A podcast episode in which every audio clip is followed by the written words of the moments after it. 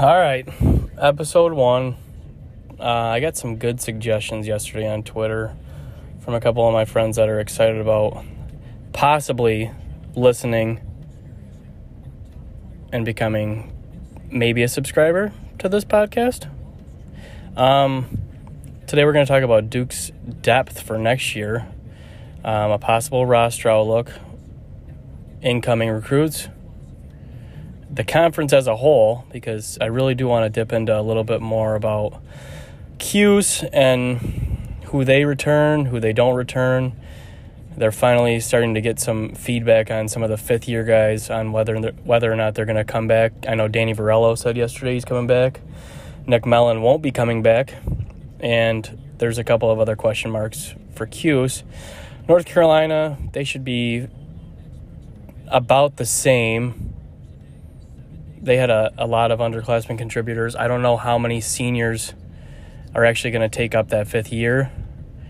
Um, Notre Dame, very young, and it showed uh, towards the tail end of the season before it got canceled. A couple of losses there back to back. Um, they'll be good. They're Notre Dame. They're always going to be good. Whenever there's a, whenever there's Corrigan on the sideline, it's it's going to be a battle. And then Virginia. Virginia has already cl- came out and said that Michael Kraus won't come back. So there's there's your stud attackman for the last four years, an absolute phenom. I kind of wish he got a better shake.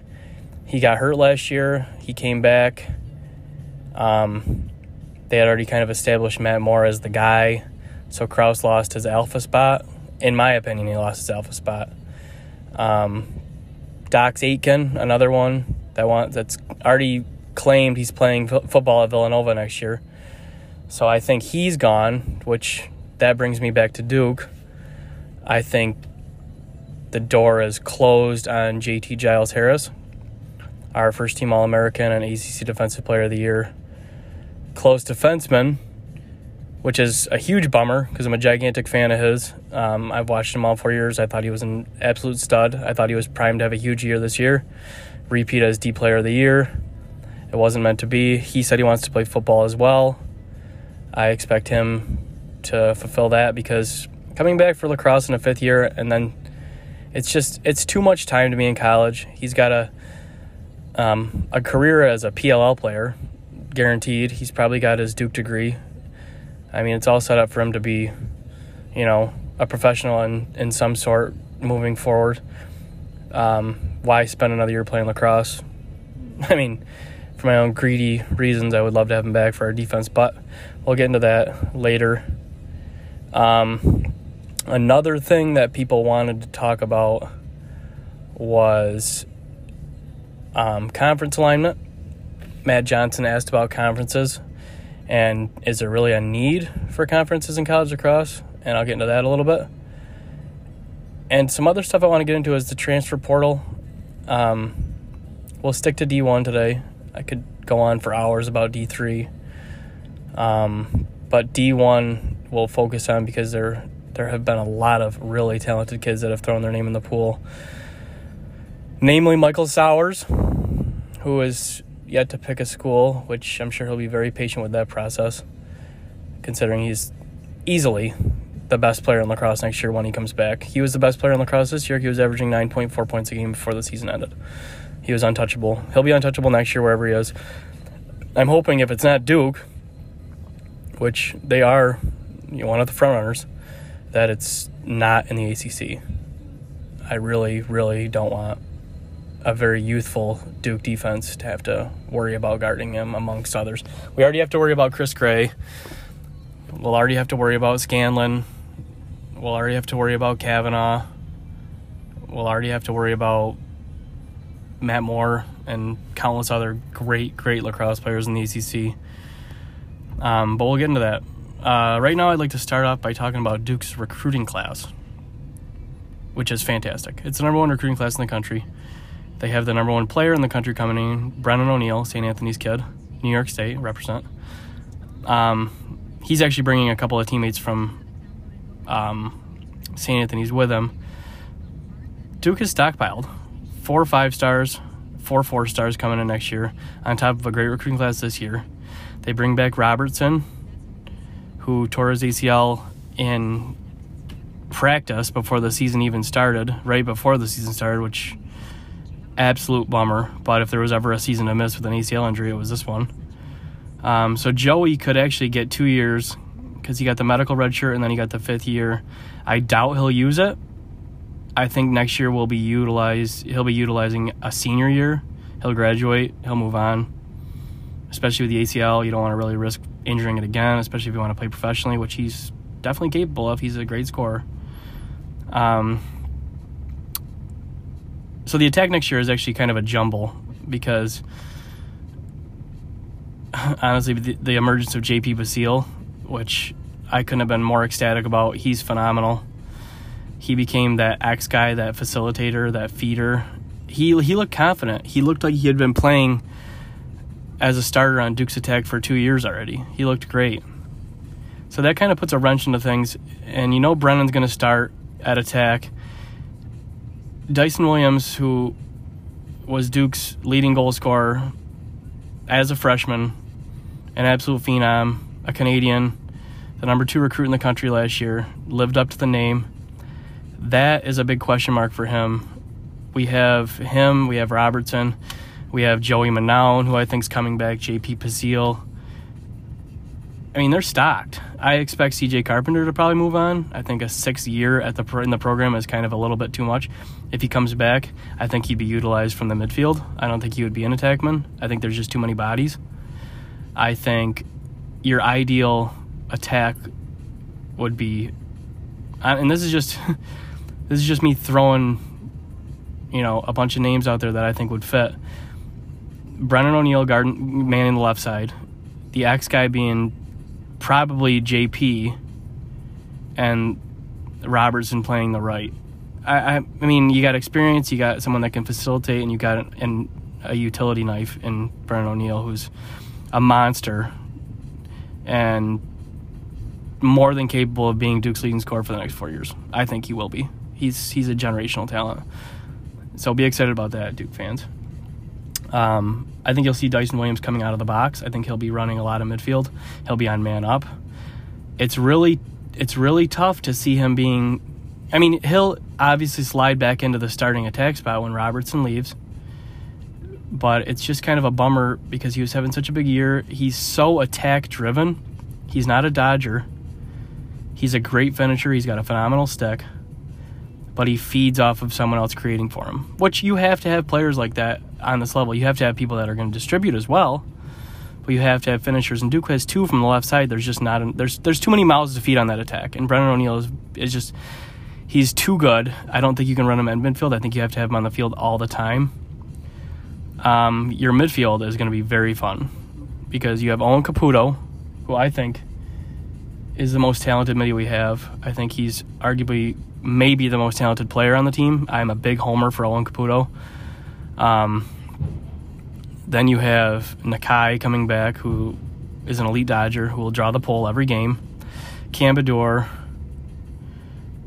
I mean, you just have so many bodies that it's it's kind of tough to to place guys on first and second line because it's almost two equal lines. I think Duke is going to be a powerhouse as a scoring team next year. I think they I think they these guys, these kind of fill-in guys. I know Basile only played because Robertson got hurt, but it was like the best thing that could have happened to Duke's offense because now you have that guy that can dodge. He's a big-bodied guy. He can finish. He's confident. He's confident because of in the eight games that he played, he looked fantastic. He looked like one of Duke's best players. Um, I really like. Hold on, just one second. So, I did leave off. Actually, I can't remember where I left off, but I'll swing back into our midfield lines because I want to finish up talking about them before I actually get into the defense, the LSMs, the short sticks, and the goalies. That's a whole different situation because, you know, with the loss of JT, that's going to really hurt um, the experience on that end. I think we'll still have some guys. I think we'll still have some guys that can step up, but um, the rest of the midfield, I mean, the only guarantees that I can see coming back that saw time this year are Leadmon and Connor Drake. Um, then you got Jake Caputo and Blake Leishau. Blake Leishau probably leave. I don't know if he'll use his fifth year. I don't know if um, Riley Walsh, Sean Lowry, or Quigley will use theirs. That's a lot of experience on midfield. I feel like they had a lot of unfinished business. They were growing something. They made it to two Final Fours. I really think they wanted to get. And you know what? With the influx of talent coming in, I think it's incentive to come back and maybe take one more run at it. A lot of those guys probably aren't. I mean, I don't want to sound insulting, but a lot of those guys probably aren't prospects for pro lacrosse. So maybe take a year off from getting into your pro, you know, your actual professional working career. But there's a lot of depth. Um, LSMs are going to be very good. I'm excited about that. Um, I love Tyler Carpenter. I love Wilson Stevenson. He's coming back from injury. I just think that, you know, with how good Wilson or with how good Carpenter was this year, that I mean, it's it's not likely that Wilson Stevenson sees a ton of time running the pole. Cameron Henry's very good too.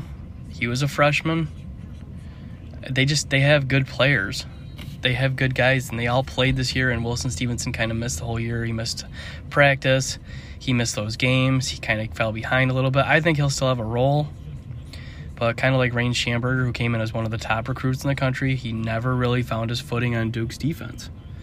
He you know, there was a lot of hype, a lot of you know, a lot of promise from him, but he just never he he, he played sparingly. I just don't see someone like that being a huge pulse of the defense.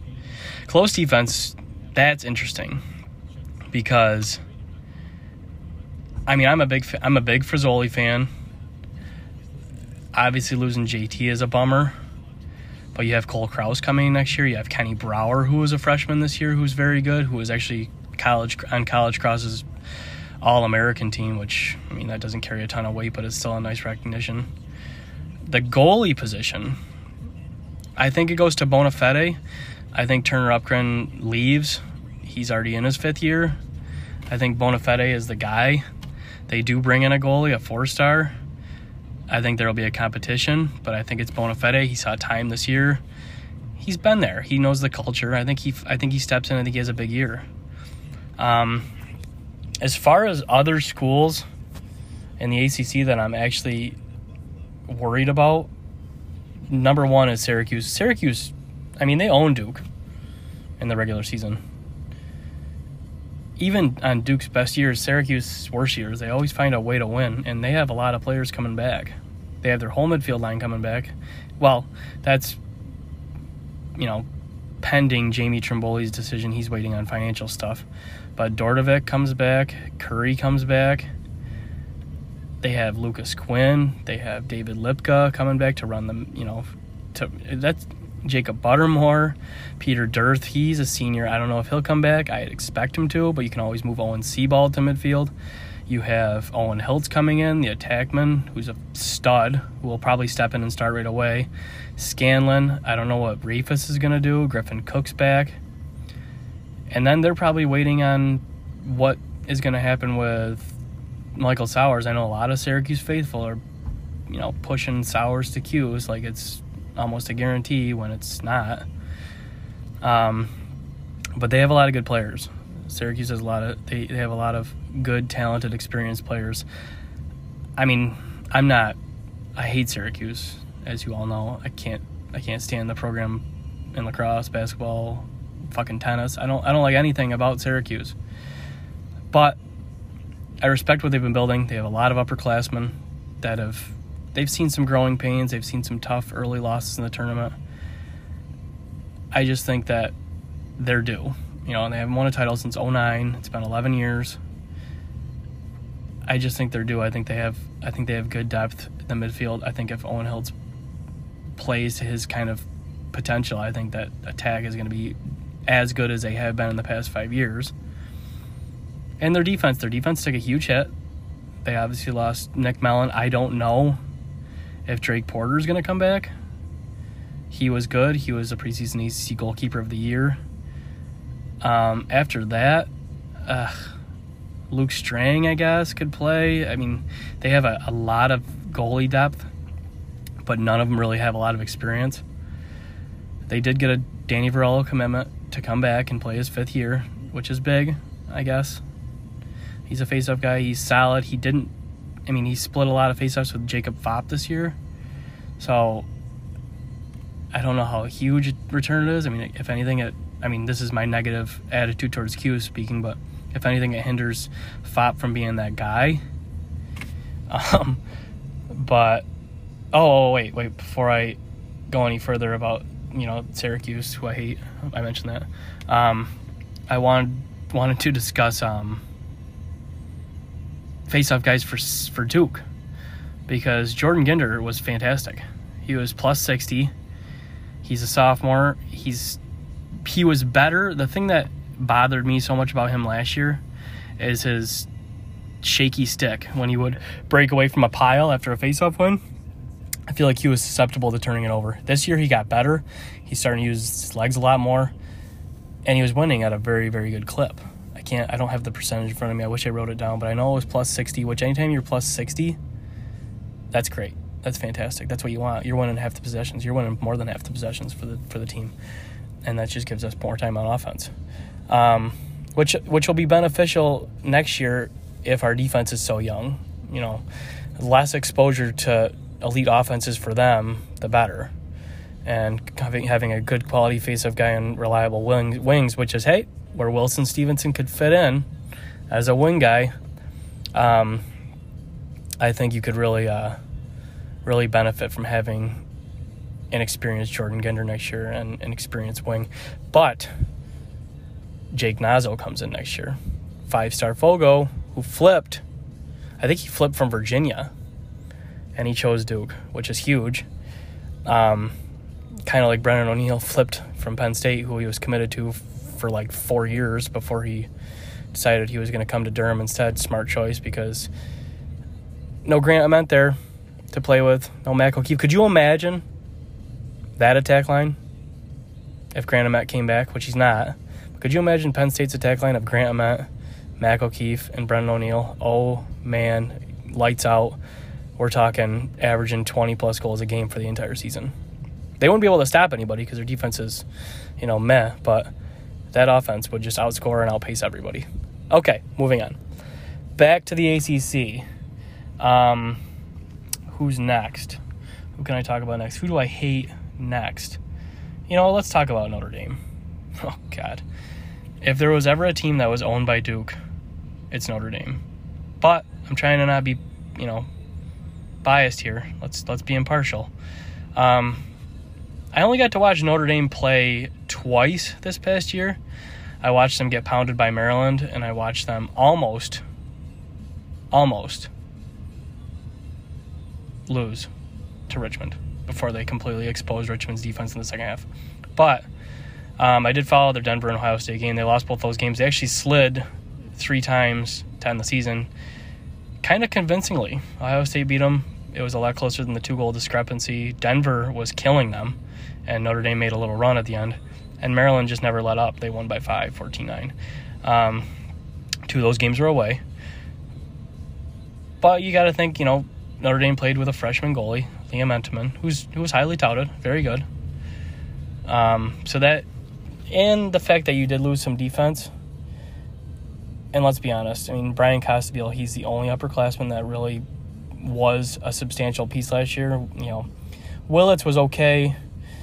Wheaton Jacobois was solid, but Bryan Costabile is the one that's going to gain just constant attention.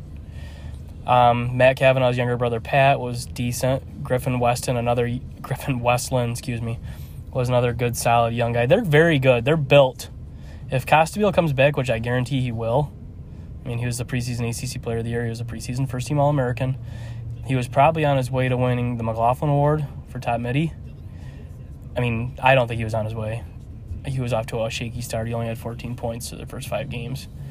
Um, but he, nevertheless, he would have been all EC. He would have been all American again because it's very political. That's just a conversation for another day.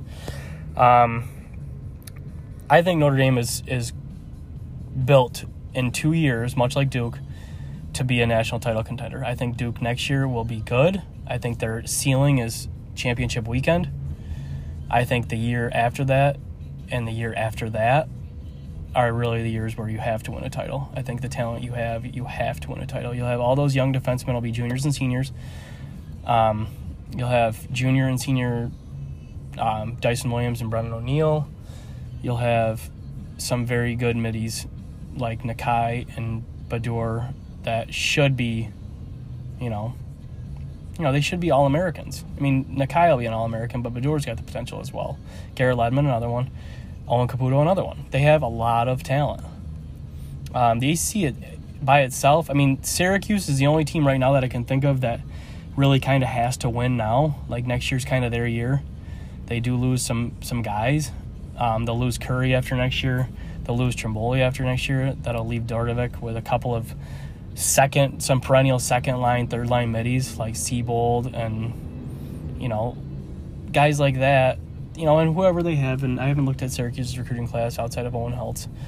Um, but it's kind of a win now thing. I think North Carolina is win now also. I think you get one more year of Chris Gray, and then he bails too.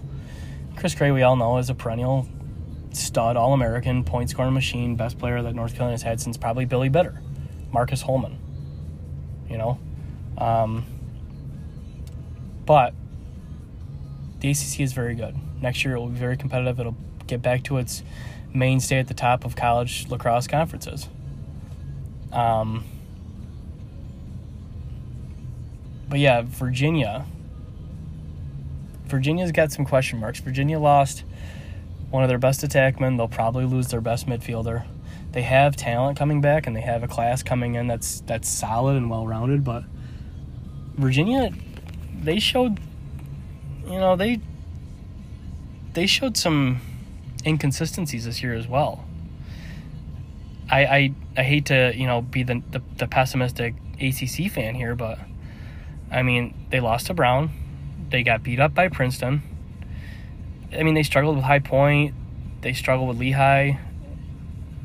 I I just and I you know Virginia's got a knack for kind of starting a little slower, maybe losing a game or two that they should win, and then you know turning it on late. They're they're such a cardiac team. You know they'll they'll be up by six. They'll let a team go on a 7-0 run, and then they'll make it an overtime game. You know, it's just it's how they've been since Lars Tiffany got there. It's been like it was like that was in Starsia's last few years. But you know, they got to think they had Maryland, Notre Dame, North Carolina, Duke, Syracuse all coming up. I mean, there's at least three losses in there. I'm telling you right now, that was Virginia's rest of their schedule. That's three losses. Now we're looking at maybe like a 10 and 5 team. You know, with maybe only a, a game or two of quality wins. So defending champs maybe turn into a, a team that's, you know, going on the road for the first round. And then, you know, you lose you lose guys. You lost Kraus. You lost probably losing Dox Aitken. I don't know if Jared Connors is going to come back or Justin Schwenk. You have good players. I mean, you have Cormier, you have Garno, who is good. You have Regan Quinn, who's going to be really good.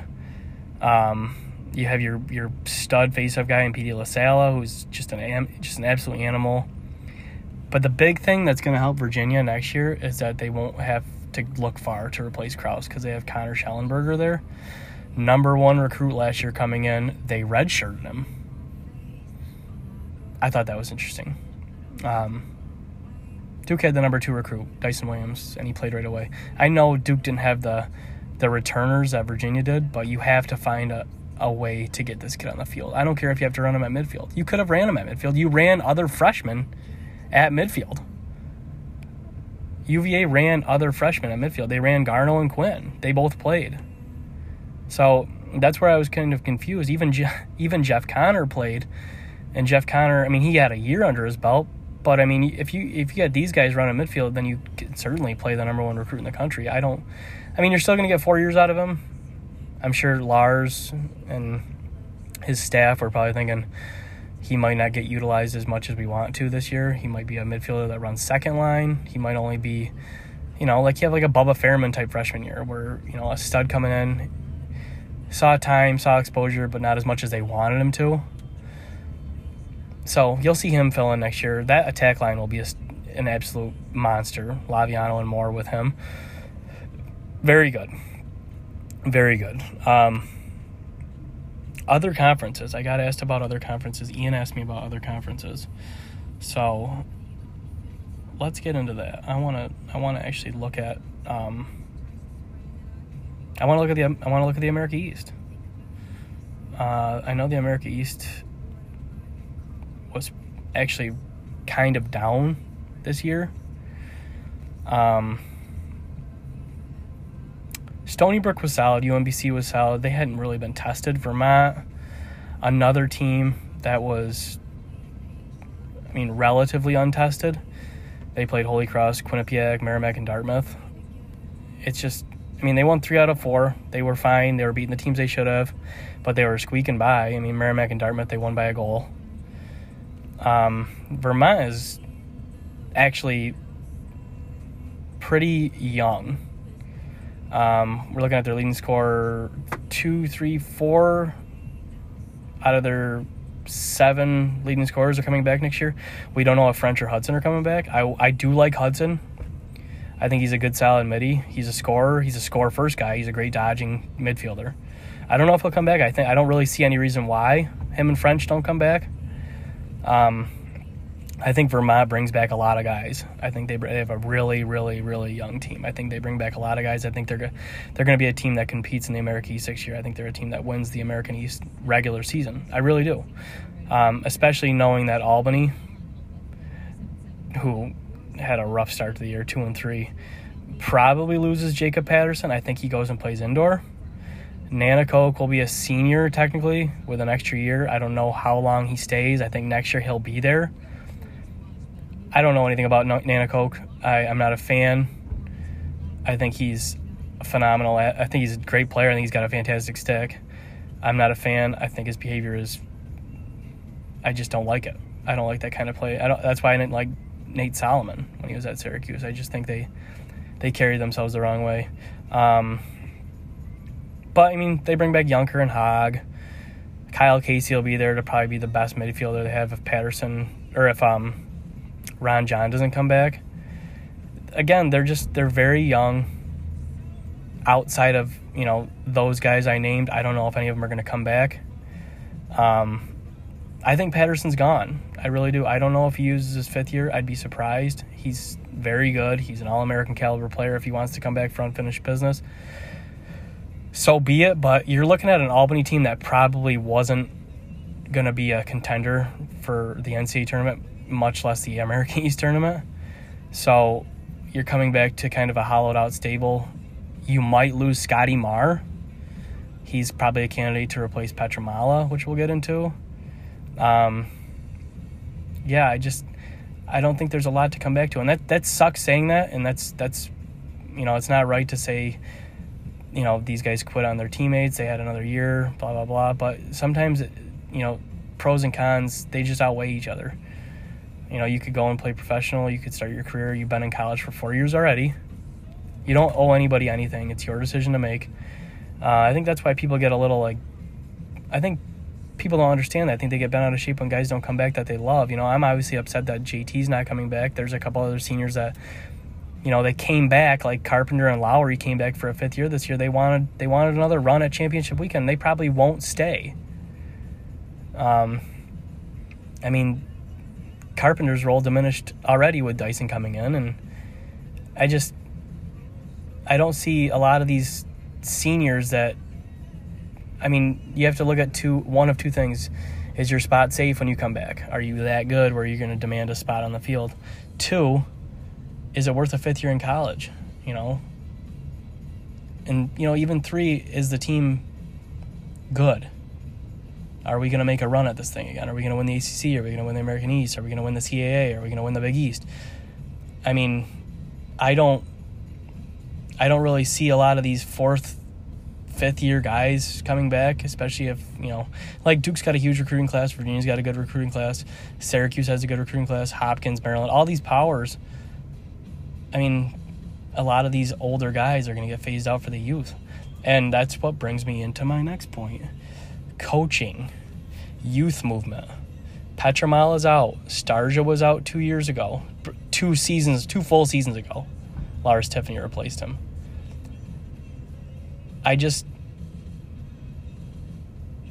I, I, I think a lot of these older coaches, and, and I'm not going to say Danowski, I'm not going to say Danowski. I love Coach Danowski, and I think Danowski has actually really adapted to the youthful, younger generation of lacrosse players very well. So I think he's kind of almost, you know, somebody that you can't even involve in this conversation. But Desko, Starsia was one of them. Petro was one of them. I love Petro. Petro, a, a fun stat I saw about Coach Pietramala last night was the NCAA tournament in Division One has been going on for 50 years. He has been a coach or a player in 24 out of 50 tournaments. That's remarkable. He's played in half or coached in half, almost half, of every NCAA tournament since it began being held. That's remarkable. He's he's an icon. He's a Mount Rushmore lacrosse guy. He's an All-American defenseman. He's a two-time national championship coach. He's made countless Final Fours. He's made countless tournaments. He's he's just he's he's a staple, and that's kind of this. You're kind of like towing the same line with Desko. Desko's got multiple championships. He hasn't won one since 2008 2009. That those two seasons he won back to back, um, beating Hopkins, beating Cornell. But they don't. They're not adapting to a, a, a more youthful movement, and I think, you know, you've got your Tambronis and you got your Lars Tiffany and you got Tillman and I, you know, Shawn Nadelen and Greg Raymond and these young coaches, and they're and they're bringing a whole new approach to lacrosse, a whole new way to, you know, develop the game, and and they and they relate to the younger, youthful players a lot more than these older guys do. You know, 15 years ago, Pietramala and Desko and Starsia and a lot of these older coaches, even, I mean, even if you want to talk about Jack Emmer, you know, he was an he's an OG. You know, Joe Breschi. I mean, all these guys, these are older coaches that they still coach the same way they did in the early 2000s. That's what I'm trying to say is it doesn't work as much anymore. That's why you see Hopkins and Syracuse not winning titles. Hopkins and Syracuse haven't won a title in a decade plus, and those are the two most prolific lacrosse schools in the history of the game. So I think you're going to see a youth movement going forward in the next five to seven years. I think a lot of these coaches are going to find their way out the door, and I think they're going to replace some of the young guys. I think Syracuse will eventually replace Desko. I'm not saying it's going to happen within the next year or two, but Desko, I think this is his best chance to make a run at a title next year's class. I mean, if you if you don't get one in the next two years, if you don't get to a Final Four in the next two years, I really think that the Cuse Athletics brass says, "Listen, Desko's great. He's brought us titles. He's brought us Final Fours. He's brought us great recruits, but maybe we need to move on." And I think there's a lot of young guys that could replace him. I think John Galloway is a big one that could replace him. I, I don't know if you try to keep it as an alumnus. Maybe give Gary Gait a call, take him take him away from the women's program, which he's built into a a power for the past you know five to seven years.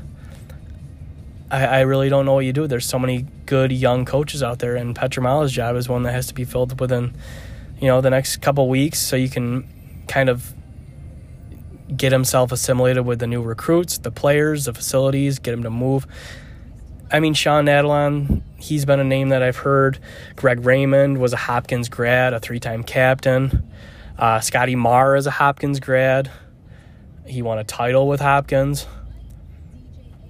I mean, Jimmy Berkman, Salisbury head coach for the past 30 years. Great, arguably the most successful lacrosse coach ever. I think he has 11 or 12 national titles with Salisbury, which is remarkable. Stupid numbers. There's a lot of people that could replace him, um, that could replace him well. Um, Duke, Danowski probably will stick around for a few more years. I think he hands the job off to his son, Matt, who's been an assistant there for half a decade now, offensive assistant. Great, great, great lacrosse mind. Best lacrosse player Duke's ever had. Um, but yeah, I'm going to cut this actually short. I am at work. I am getting paid to record a podcast. That's wild. Um, I'll probably publish this today. I'm going to do a little editing, but a shout out to the Anchor app. Um, again, they made downloading and starting this incredibly easy. It was only a few prompts. Before I knew it, I was up and running. Um, this is just something I'm trying out. I'm not a podcast guy. I like listening to them. I've never actually hosted one. Down the road, I want to get a couple of guys on here that I actually talk lacrosse with all the time Ryan Moore, Alex Wisner, um, Adam Roberts, a couple guys that I talk lacrosse with all the time. I want to get them on here. I want to go back and forth about more D1 stuff. Um, a lot of D3 stuff. There's going to be a lot of big news coming up in the next few weeks. You're going to see a lot of good, talented players pick their schools. We'll get into that. Um, throughout the course of the summer, I'm probably only going to be recording a podcast like once a month. It's going to be, they're, I'm going to try to make them lengthy. I'm going to try to cover everything that happens. Um, I don't want to be like every other podcast. I want this to be kind of like off the cuff. I don't want it to be super formal. I want to have people on here. I want to go back and forth. I want to get into it.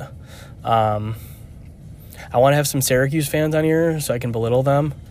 And no, I'm just kidding. Uh, but, you know, not really. Um, I, I think it would be fun to get in here and have some lively debates on what's going to happen next year between, you know, fans of a couple different schools. So, um, if you listen, I appreciate it. It wasn't a super long podcast, but I appreciate it. Um, I know I don't have a ton of followers that that love lacrosse, but I know a lot of people are are um, are gonna do it because you know they're fans of my bullshit on Twitter, and I appreciate that. So if you gave it a listen, God bless you. I love you. Go Duke. Hit the subscription button if you would. Be a fan. Be a friend. Be a brother. Be a sister. Um, and leave some suggestions. I'm always open to suggestions, topics, things that people want to talk about. Um, if I have any female lacrosse fans out there and you want to hear more about women's lacrosse, I don't know a ton. I follow them a little bit, but I would be happy to research for you. Um, again, thank you guys so much. I really appreciate, you know, the listen. And uh, we'll talk to you soon. Go Duke.